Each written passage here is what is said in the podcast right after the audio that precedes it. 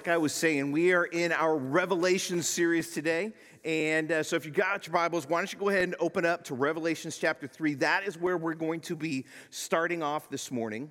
Uh, now, as we've been going through, we've been looking at these different um, churches uh, in Revelation. We've been looking at, at, what God has sent these letters to these churches in Revelations, and that's kind of where we're starting. Remember, we, we, we've done Ephesus, we did Smyrna, we did Pergamon, we did Thyatira uh, already. We've done those four, but remember, he's John is on this island of Patmos. That's where he's writing this from. And there he's made, these letters will make their way all the way around. So we've made our way here. Today we're going to go Sardis, Philadelphia, and Laodicea. So those are the ones that we're going to be at. And that's all in chapter three. So that's where we are at. Now, as we've been looking at these churches, we've been looking and trying to kind of unearth what is the, what's the spirit of each of these churches. We're talking about what's the ethos, what is the character, what are the, what's the makeup of these churches, and understand um, to understand maybe what is going on in our own ethos, in our own character, in our own church. And he's writing to these, to these different churches about that. And, and one of the things that I love that you see in every single one of these is you see this line that is in there, and he says, I know your deeds. I know you. This is one of the things that's just amazing, is the same God that speaks the stars and the planets into existence knows his church. He knows Olive Knolls. He understands us. He gets what's going on here. He understands what's going on at the bridge. He gets what's going on at Valley, Valley Bible. He understands all of the different churches. He gets us and he understands us and he knows us. And so what's interesting is we look at these letters today, how he is writing very specifically to each church.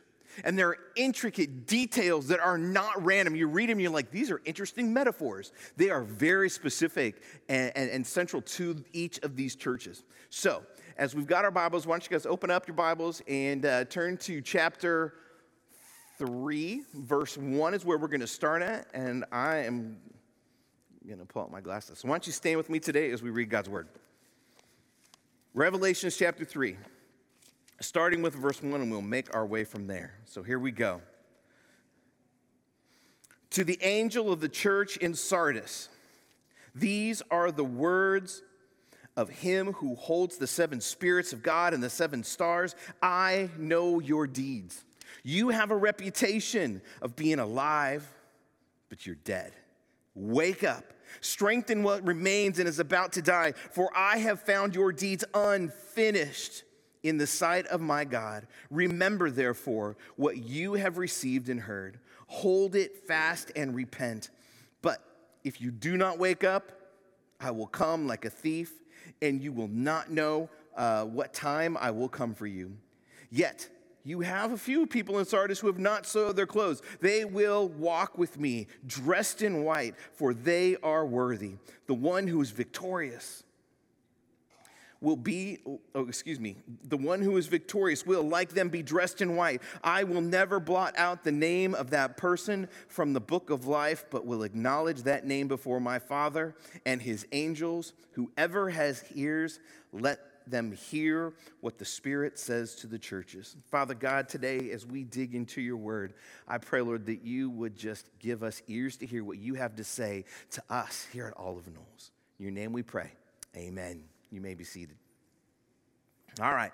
So, as with each of these churches, this church, first church that we're starting with is the church of Sardis. And one of the things we have to understand is as we look at this, it, context is important. It's important for us to understand what's going on in these churches, what the things are going on, because it'll help us understand why in the world God would send these words and this letter to this particular church and why he would say this. So, understanding who Sardis is, Sardis was a very, very prosperous city but at this time now had seen better days. So at one point they were really prosperous, but they've seen better days. But they had this reputation. They had they were they was had this reputation all the places being this church that was alive, that was hopping, that was that was just just moving and, and thriving. But the truth is, well, as he says, I know your deeds. You have a reputation of being alive, but you're dead.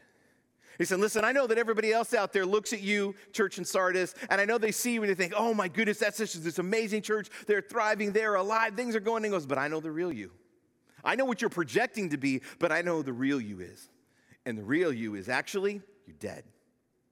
So wake up, is what he says. I want you to wake up, church. Come on, this is what you got to do. Outwardly, they looked like this church that was alive and that was thriving. Have you ever looked at churches from the outside?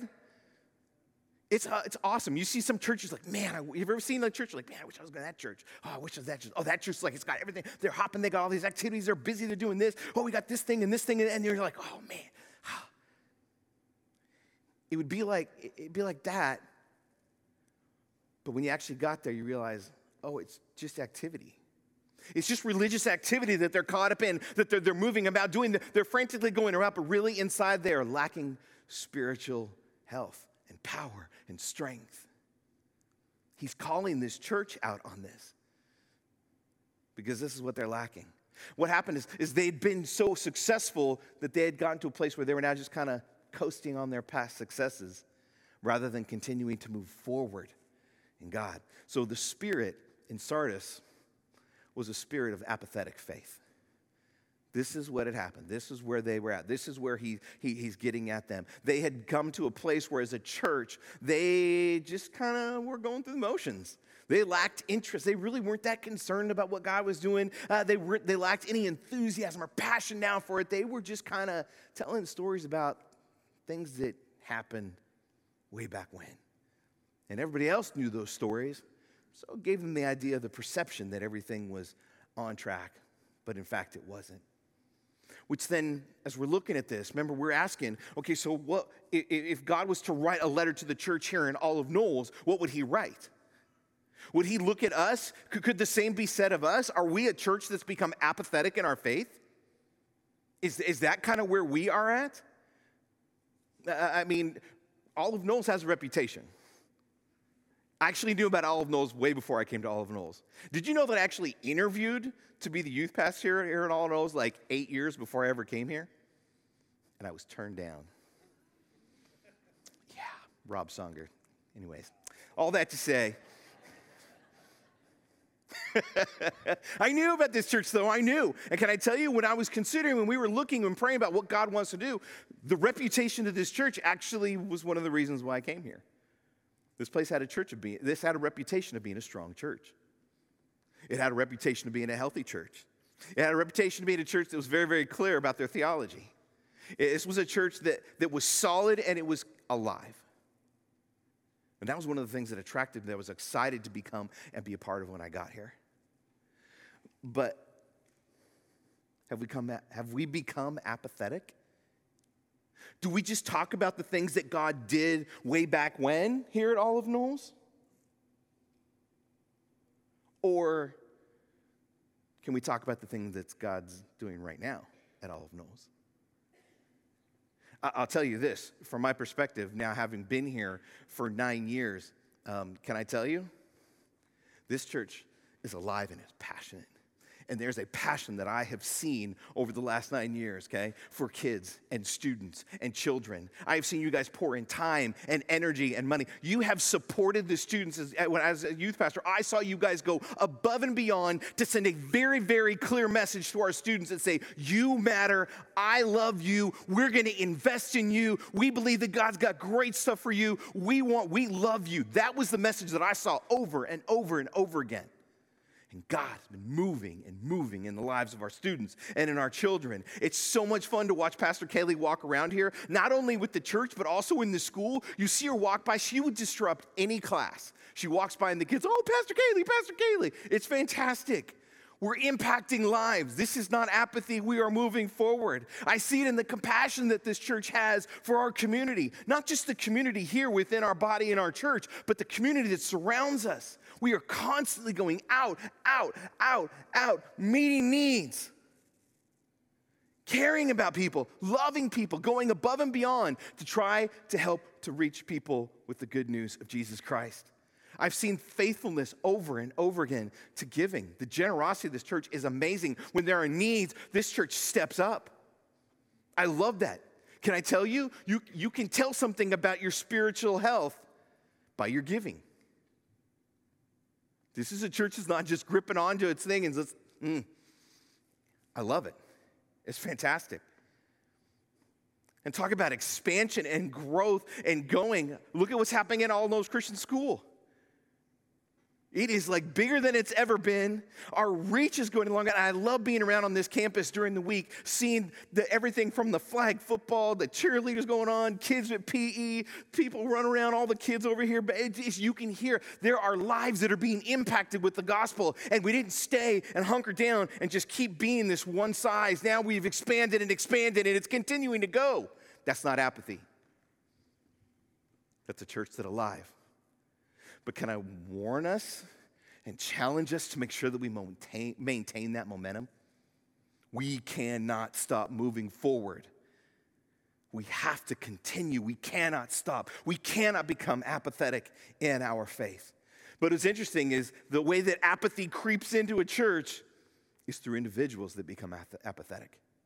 And bit by bit, that's what creeps in. It can undermine the church, which means we need to stop and ask ourselves that question Have I become apathetic in my faith? Have I, am, am I, do I come in here on a Sunday morning and do I put on the good face and project that I'm a thriving, alive Christian when in fact inside I'm dead? I come in here on Sunday and everybody's like, oh, oh faith, saint, alive. But really, I'm just trying to make sure that nobody can see that I'm dead inside that I play the game, that I put on the mask, that I walk in and people, how are you doing? I'm good. And I tell about all the great things. But I'm not connected with anybody ever sharing my deepest parts. My, my, I'm, I'm not really being vulnerable with anybody. I'm not allowing God to, to, to creep into those weakness areas that really is what we're here to do together. Have you become apathetic in your faith? The message here from God this, to this church is the same that message He would give to us. If you're apathetic in your faith, wake up. I love, he says, he says, remember what you've received and heard and repent. Remember what you've received. Remember when you heard the good news that there was a God who loved you, that, that, that, by grace through faith you could be saved, that your sins could be forgiven, that you could be given new life and hope that is not only for now but for eternity. Remember that? Turn away from your apathy and turn into a vibrant relationship with God. This is where we're at. And one thing that we need to remember is that God has the ability to make even dead churches and people come alive again. He's in the business of breathing life back into broken marriages, into broken lives, into broken people. I love it. Tell another place that we're not apathetic. I love it. You come here hanging on a CR night, on a Friday night, and you hear the testimonies of the way that God's moving right now telling you, there's no one that is so dead that can't come back if we don't repent. If we will turn to Him, He can breathe life into you today. There is no church that He cannot breathe life into, there is no person He cannot breathe life into. So I don't know what you've been playing or what you've been projecting but God's calling us to a reality of not an apathetic faith, but a vibrant, actual, thriving, life changing, world changing, church changing, community changing life in Him. All right, so that's the first church. Let's go to second church, Philadelphia. Revelations chapter 3, verses 7 through 13. We're going to pick up with verse 7 now. To the angel of the church in Laodicea write, These are the words of him who is holy and true, who holds the key of David. What he opens, no one can shut, and what he shuts, no one can open. And I want you to underline that in your Bibles because he's using some words here. He keeps talking about keys and doors and open and shut. He says, I know your deeds. See, I have placed before you an open door that no one can shut. This is important. This has to do with context. I know that you have little strength. Yet you have kept my word and have not denied my name. I will make those who are the synagogue of Satan, who claim to be Jews, but they are not, but are liars, I will make them come and fall down at your feet and acknowledge that I have loved you. Since you have kept my command to endure patiently, I will also keep from, uh, keep you from the hour of your of trial that is going to come on the whole world to test the inhabitants of this earth. I am coming soon. Hold on to what you have so that no one will take your crown. The one who is victorious, I will make a pillar in the temple of my God. Never again will they leave it. I will write on them the name God of my God and the name of the city of my God, the New Jerusalem, which is coming down out of heaven from my God. I will also write on them my new name. Underline that as well, that's key. Uh, whoever has ears, let them hear what the Spirit says to the churches. All right, so here we are. We're now in Philadelphia. One of the thing about Philadelphia, Philadelphia was known as Little Athens, okay? So when the Greeks were in charge, Philadelphia was this hub of being able to spread Greek uh, philosophy, Greek culture to the area. And then when the Romans take over, which kept a lot of Greek stuff, continued to use that as this. So this was a very influential center of, uh, uh, of business and, and, and of spreading of culture. But in the midst of that, you had this church in Philadelphia that was facing these obstacles. They had so many obstacles they were coming across, one of which was they were shut out of synagogue worship by the Jews. Okay? The doors, as the doors were closed to them, they were not allowed to come in. They were kind of excommunicated. They weren't allowed to go in there and, um, and worship. And the Jews were aggressively hostile towards the church. Uh, in fact, they claimed that Israel, the Jews, were the only ones, okay, that had access to the door of God's kingdom, which is why you hear him writing these things like, I am the one that holds the key of David. I open, the doors that I open, no one can shut. He's encouraging his church, saying, Listen, I know you've been kicked out. I know they won't let you come to the synagogue and worship, but guess what? I'm the one that has the key no one will shut you out. I am the one that has this, that wants to be in this relationship with you. I love how we continue to say this over and over again. No, no, you can't shut me out. You know, we live in a culture right now that is increasingly trying to shut down the church and trying to shut down our ability to worship. And can I tell you the same words are true? He still holds the key, and what he opens, no one can shut. So, when things start to encroach, we don't have to be afraid. They don't hold the key, He holds the key.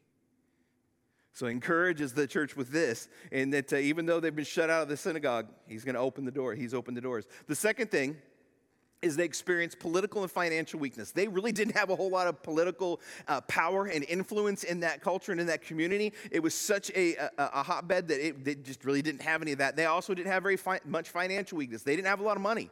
They weren't a very rich church or anything like that. But in the midst of all of that, in the midst of this lack of influence, in the midst, in the midst of all that, what did they do? They endured. Even in the midst of that, I don't have everything that I need to do this as a church, but he's like, but they leaned in on God. They leaned into their faith and trusted him even when they were weak. The next thing uh, and the last obstacle that they faced was they were persecuted by not only the Jews, but they were also persecuted by the Romans. So here you have this church, uh, and here you have Philadelphia, which was little Athens. Well, then the Romans get in charge, and a guy by the name of Caesar becomes the leader. And what happens, he actually goes into this city and he changes the name from Philadelphia to Neo Caesarea, which means new Caesar or young Caesar. So he actually names the city after himself. He writes his name on that city. And so you can imagine if you're writing your name on that city, there are places right there where they can go in and worship Caesar. And there's this cultic worship that will take place in there. And as this cultic worship is going to Caesar that's in there, this church is saying, no, we're not going to worship that. I know that's what everybody else is doing. I know that's what culture is telling me to do. I know that's what that's what we're supposed to do if we want to fit in and get along. Uh-uh. They refuse it. So what comes from that? Heavy amounts of persecution. Which is why in this letter, God writes them and says, Listen, he, goes, he talks about, I am going to write your, my name on this church. I will write on them the name of my God. He's like, Oh, I know Caesar wrote his name on that city. Guess what? I'm writing my name on you. And he's talking very specifically. So imagine you're reading this, you're like, oh, that's us. Oh, that's us. Oh, and this encouragement. And he was continually encouraging them to endure and to endure. And through it all, that's what they commended for. The spirit of Philadelphia was a spirit of patient endurance or endurance. A spirit of patience and endurance. John encourages the church in Philadelphia to be strong, to continue to endure in this hour of trial that is coming. Which makes you ask the question so, how are they able to endure? With all this pressure, with all this persecution, with all these obstacles, how in the world were they able to maintain and endure through it all? And I think one of the things that, that allowed them to do that was, was simply this they saw their obstacles as opportunities to trust in God. When the obstacles came and they were faced with adversity, and these obstacles, they didn't use it to get discouraged and to quit and give up and close the doors. No, what they did was they saw it as well. Here we go. It's an opportunity for us to see God work in a new way because in our weakness, we can't do anything, but oh, watch what God does. They saw their, their, their obstacles as opportunities to trust God. Um, Dr. Scott Daniels said this in his book. He said, with a spirit of patient endurance, they looked at their obstacles through the power of Christ, not the power of themselves, the power of Christ. Do you hear that? They looked at their world, they looked at their obstacles through the power of Christ as open doors of opportunity for building the kingdom and extending the gospel. They weren't reasons to shrink back or to pull back or to close shop or to give up or to just sit and complain. No, these were opportunities. So now we had to really lean into their faith and go, okay, God, what are we to do now? All right, so this is different. What are we to do? This is an opportunity, God, and they had to lean into that, and I absolutely love it. The question would be could this be said of us? How do we deal with the obstacles that we face? All Olive Knolls? Do we, how do we see those obstacles? How do we respond to, to shifts in culture? How, how do we, we, we, we respond to shifts in political uh, climate or the economics that we, we are dealing with? Or changing of cultural norms? How do we, what do we do with that? Do we endure? Do we continue to pursue our mission? Well, let's look. I mean, I can't go back too far. I, I would love to, it'd be fun to go back and go all, and I've heard some of the stories of, of the obstacles that we've faced over the years, as Olive Knolls, but in just the last nine years that I've been here, we've faced a lot of obstacles. We've had some internal obstacles that we faced, and we've had some external obstacles that we faced. We've had internal obstacles like we've had relational stuff that we had to deal with. We've had transitions during this time that we've had to deal with. We'd have financial stuff that we've had to deal with during this time. We've had external stuff well, remember COVID, right? Wear a mask, don't wear a mask, get vaccinated, don't get vaccinated. And we had some political division that we had. I mean, during all these times, what did we do? Did we close up shop? Did we give up? Did we ever stop? Did we ever stop preaching the gospel? No. We never stopped proclaiming the word. We never stopped. Even when we couldn't come here all together. At the first, we're, we're, we're literally, I still remember with Alan, and there was just a few of us. And I remember because Darren was gone, and I was now the interim taking charge. And of course, you become the interim. What happens? Oh, COVID hits. The whole world goes to a new direction that you've never been before. Oh, this will be a hoot. So what do we do? We had to get creative. We had to get creative. We had to figure out how can we continue to do this? How can we continue to preach the word? How can we continue to encourage the body? How can we continue to do this? And we did this and we made all these changes. And then Kevin comes here in the middle of it and we continue to make changes. We couldn't meet together. What we do? We met outside. We social distance, some of us. The huggers can never social distance, so that kept happening. But regardless, what happened? I watched us endure, I watched us adapt. I watched us make decisions. I watched Kevin lead us and make choices that, quite frankly, no one was going to be okay with. Because there are going to be some people say that is not conservative enough, and other people say that is way too conservative. No matter what he did, there were going to be people that are upset. But we kept going forward to keep proclaiming the gospel. We kept preaching the word. We kept reaching out. We kept making phone calls. We kept going. We never compromised the gospel, even once. Ever. And we have some people that have left this congregation because we didn't preach the gospel they wanted. Can I tell you? We will never compromise the gospel here at Olive Knolls. It's not going to happen. But in order for us to do this, we need to make sure that we continue to see those obstacles as opportunities. They have to be opportunities, and we have to be able to lean into this idea that there's new ways for us to go out, and that the ways that we've been reaching out, that there's whole new levels and new ways that we can reach people because it's worth reaching people with. And we need to endure in the midst of that. Can I tell you one cool fact about this church? of all the seven churches, okay? This was probably the weakest of all the seven churches. This was the church that endured and stayed the longest of all the seven churches that the letters were written to. Longest existing church. I love it. Love it. All right, let's go. Last one here. Yes, the church of Laodicea is the, the last one. That's starting up in verse 14. If you got your Bibles, open up to verse 14. We're in Laodicea. So here we go. To the angel, the church in Laodicea, write These are the words of the Amen, the faithful and true witness, the ruler of God's creation. He's making statements here to set this up. Remember who I am. I'm the one that's in charge of everything. I'm the one that created everything. I know your deeds, that you are neither hot nor cold. Sound familiar? Famous one, right? This is the famous one. I know your deeds. You are neither hot, neither cold nor hot. I wish you were either one or the other. So because you are lukewarm, neither hot nor cold, I'm about to spit you out of my mouth.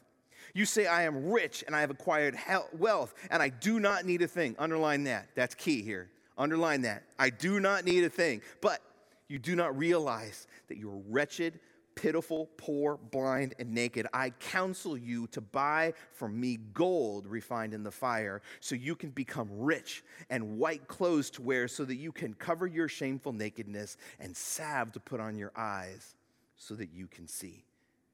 All right. So, this is loaded with fantastic, very specific comments. These weren't random statements. He knew where they were at. So, here's the Laodicea facts. Here's the lowdown on them. Laodicea was one of the wealthiest cities of the day. Okay, they were one of the leading banking centers, which means they were incredibly wealthy and had a lot of gold that would have been flowing through that place. They were so wealthy that even when Laodicea was destroyed by an earthquake and the Senate came and they offered earthquake relief to try to help them rebuild the city, they refused the Senate's help and just rebuilt the city and financed it themselves. That's how rich they were, okay? These guys had a lot of money and they were proud and they were very much self sufficient in Him, which is why when God comes along and says, Hey, you think you're wealthy, but you need to buy gold from me. And they'd have been thinking, Wait, wait, buy gold from you? Why do I need gold from you? We got plenty of gold. And they're still thinking of bricks of gold. They're just thinking, thinking the, the, that, the, the tangible stuff that's right in front of them. They're not thinking about their spiritual lives.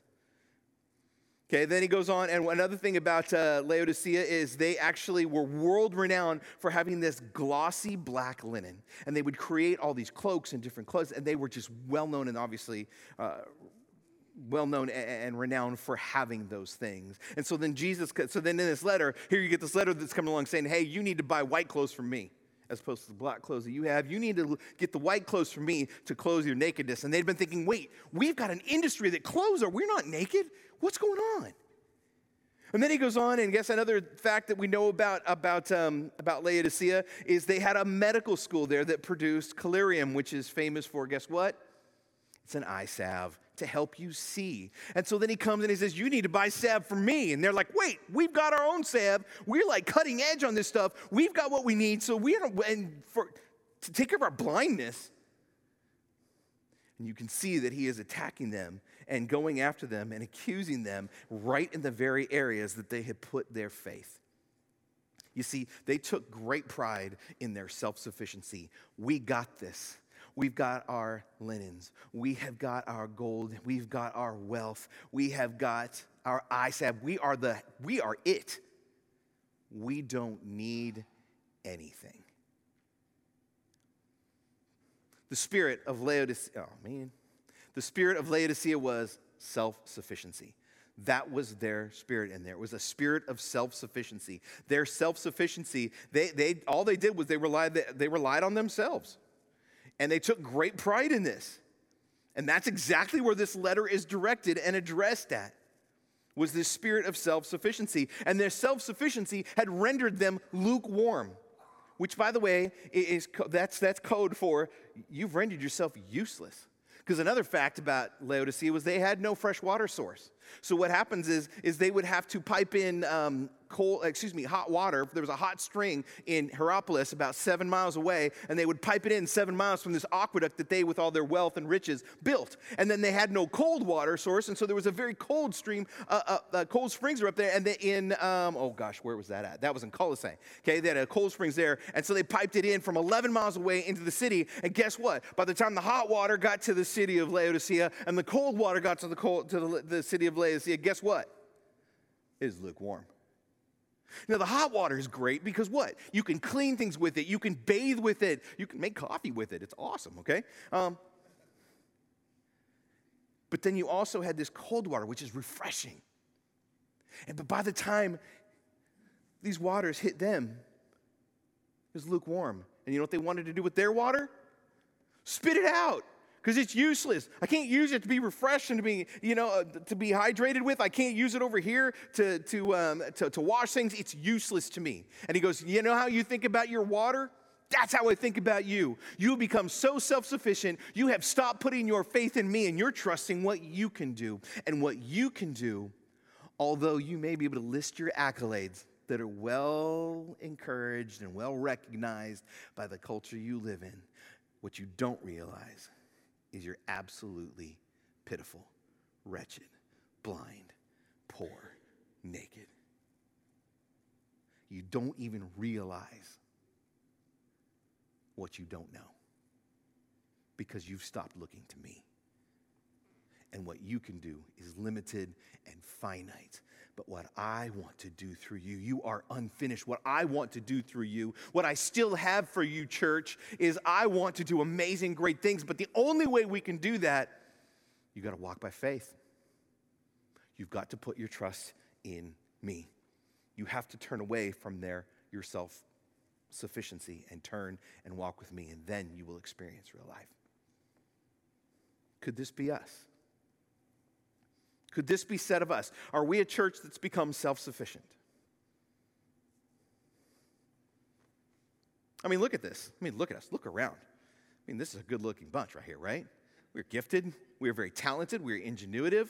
We're resourceful. We're blessed. We, ha- we have the ability to do a lot of things, right? I mean, our worship team, our, our, our, our tech team, everything we got going on, we even have donuts in the back. We're resourceful.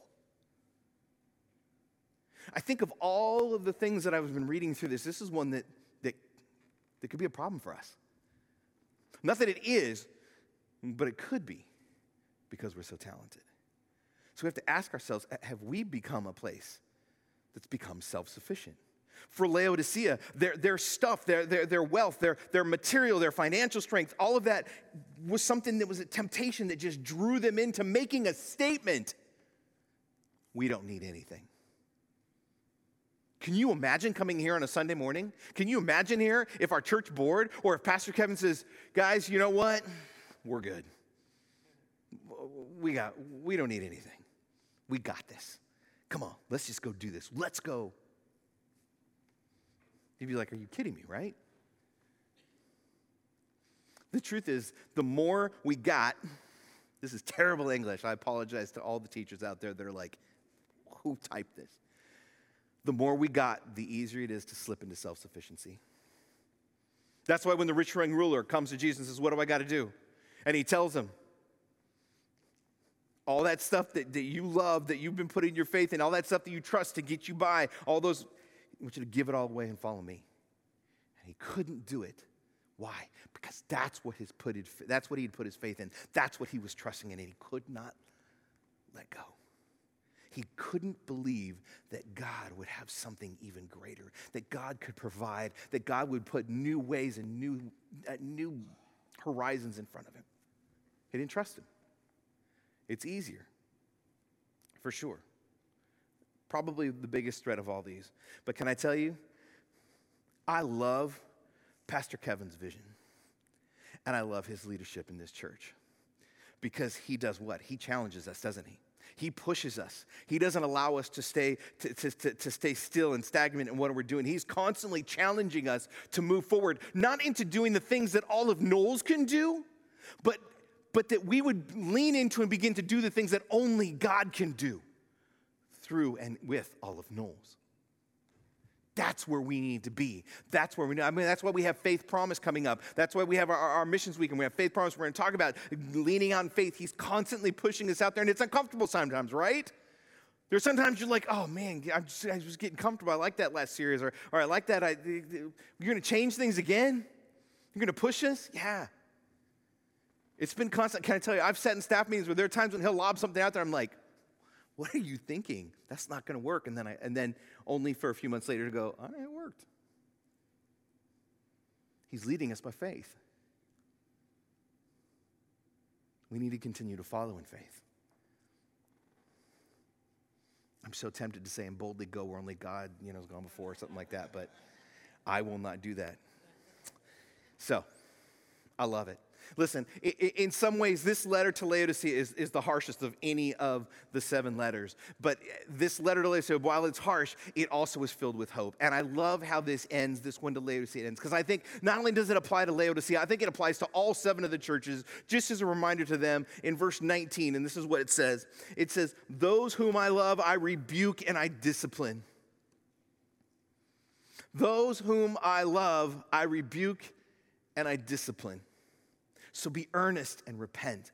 Here I am. I stand at the door and I knock. And if anyone hears my voice and opens the door, I will come in and eat with them, with that person, and they with me. To the one who is victorious, I will give the right to sit with me on my throne, just as I was victorious and sat down with my Father on his throne. Whoever has ears, let them hear what the Spirit says to the churches. Oh, church, I pray we have ears to hear what has been talked about to these churches. Because the challenge of this is to look and say, okay, if he was to write a letter to us, would he glean some of the stuff from these letters that we've read? What would apply to us? It's interesting. He says this. He rebukes and disciplines us because he loves us and because he hasn't given up on us. Aren't you glad for that? I'm so grateful for God's love that isn't dependent on my knucklehead responses to the world and it's His perfect love that draws me in and challenges me to be better. He does these things because He loves us and He hasn't given up on us. You may have given up on us. There have been people that have given up on us. God hasn't given up on us. We are unfinished. He still has work to do here at Olive Knolls Church. He has not done. I love love, love listening to Rusty and, and the stories of the things that God has done here in the past because it inspires us to see that God's fingerprints have been on this church. But I also love hearing Pastor Kyle come back and talk what's happened at camp and Kaylee talk about and baptizing kids like we're going to do in a couple weeks. I love it when we see what God's doing right now, when we see the doors of the school just bursting open, when we see kids running around making noise in between services, when we see that God's fingerprints. God's not done with us. He hasn't given up on us. That means He hasn't given up on you. Have you given up on you? Because God hasn't given up on you. You may look at your situation where you're at. You may look at the death kind of heart that you have inside, the hardened heart that's there, and you're just here out of just kind of rhythm, and you're just here today, and you're sitting here and like, this doesn't apply to me. He says, there's no way. Oh, our, our God's still in the business of breathing life and changing and transforming and helping us become the people that He's always created us to be, to help us become the church He has always called us to be. He hasn't given up on us. I pray that we have ears to hear this. Because Jesus is calling us out of self sufficiency and into a deeper spiritual effectiveness. Jesus is calling us out of death and into life that is to the absolute fullest. He's calling us to endure the obstacles that come before us and us to, for us to see those obstacles as opportunities to see Him work in brand new ways. He is calling us out and He is rebuking us and disciplining us because He loves us and He hasn't given up. He is calling us today to a vibrant, passionate life as a church that is alive in Him.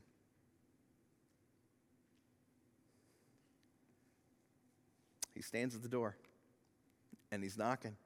He's saying, Church man, let me in. And if we'll open the door, He will come and be with us. He wants to be with us. Lord, I want to see you. Guess what? He's moving. We just got to get out of the way and let Him do His thing. And then recognize what He's got going on. Band's going to come out. And we're going to sing one last song here. And, and, as we come out and sing this one last song, um,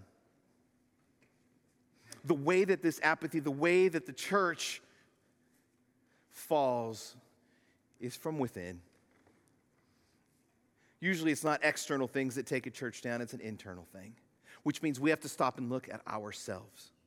And today, as we sing this last song, I just want to invite you, and whether you're at home or whether you're here in the building today, I just want you to ask yourselves we need to check ourselves. If He was writing this church to us, if He was writing this church, uh, do any of these things apply to me? Is there something in me that I need to shore up so that I can help strengthen this church? God has you here on purpose. You were not at Olive Knolls Church of the Nazarene on accident. God has brought you here through these doors. And He doesn't want you to sit and consume, He doesn't want you to sit and watch. He wants you to be a part, He wants you to be the church.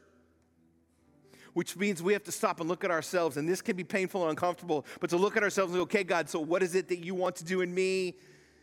So that you can do a work in us? Is there an area in your life that have you become apathetic? Are you just going through the motions? Do you come here? Do you, do you have this? Do you project something when really inside you, you know you're dead? God wants to breathe life into you today, into all of us today. Uh, is there something in your life that you're having to endure? Is there some trials or something that you're going through that you are having to do? Are there obstacles that are in your way right now and you're looking at them and you're feeling just, de- just defeated and you're feeling overwhelmed and you're like thinking, I'm just going to quit, I'm going to give up? Is there some obstacle today that you need to see as that opportunity for God to work in a way that only God can do? Come on, that's our lives, isn't it? Think about your life. Your life in Christ is one that was made possible by something that only He could do. He brought you out of, He's brought you to things that you could not muster on your own. Today, do you need to lean into that and lean into your faith in the midst of it all? Are you self sufficient? Are you sitting around and just going, I don't need anything? I hear you talking about God this and God that and the Holy Spirit and moving, but I'm good. My bank account's great. I got the house, car, I can make the payments. My kids are good, everything, health's fine, everything's good right now. I don't need anything. Are you at a place today where you're just kind of self sufficient? Maybe it's even accidental self sufficiency. You just operate. You just think about how am I going to approach this? How am I going to attack this? How am I going to overcome this? And you just cut him out of the equation. Oh, he's calling you back into a deeper faith a spiritual walk with Him where every day, every moment, from the moment that you wake up until the moment you go to bed, you are living life relying on Him. That's where He's calling us. Don't settle for anything else. Today, as we sing this last song, if you want to come, I don't know where you're at, I don't know what you got going on. If you're at home, kneel where you're at. But I encourage you to come. The altars are open.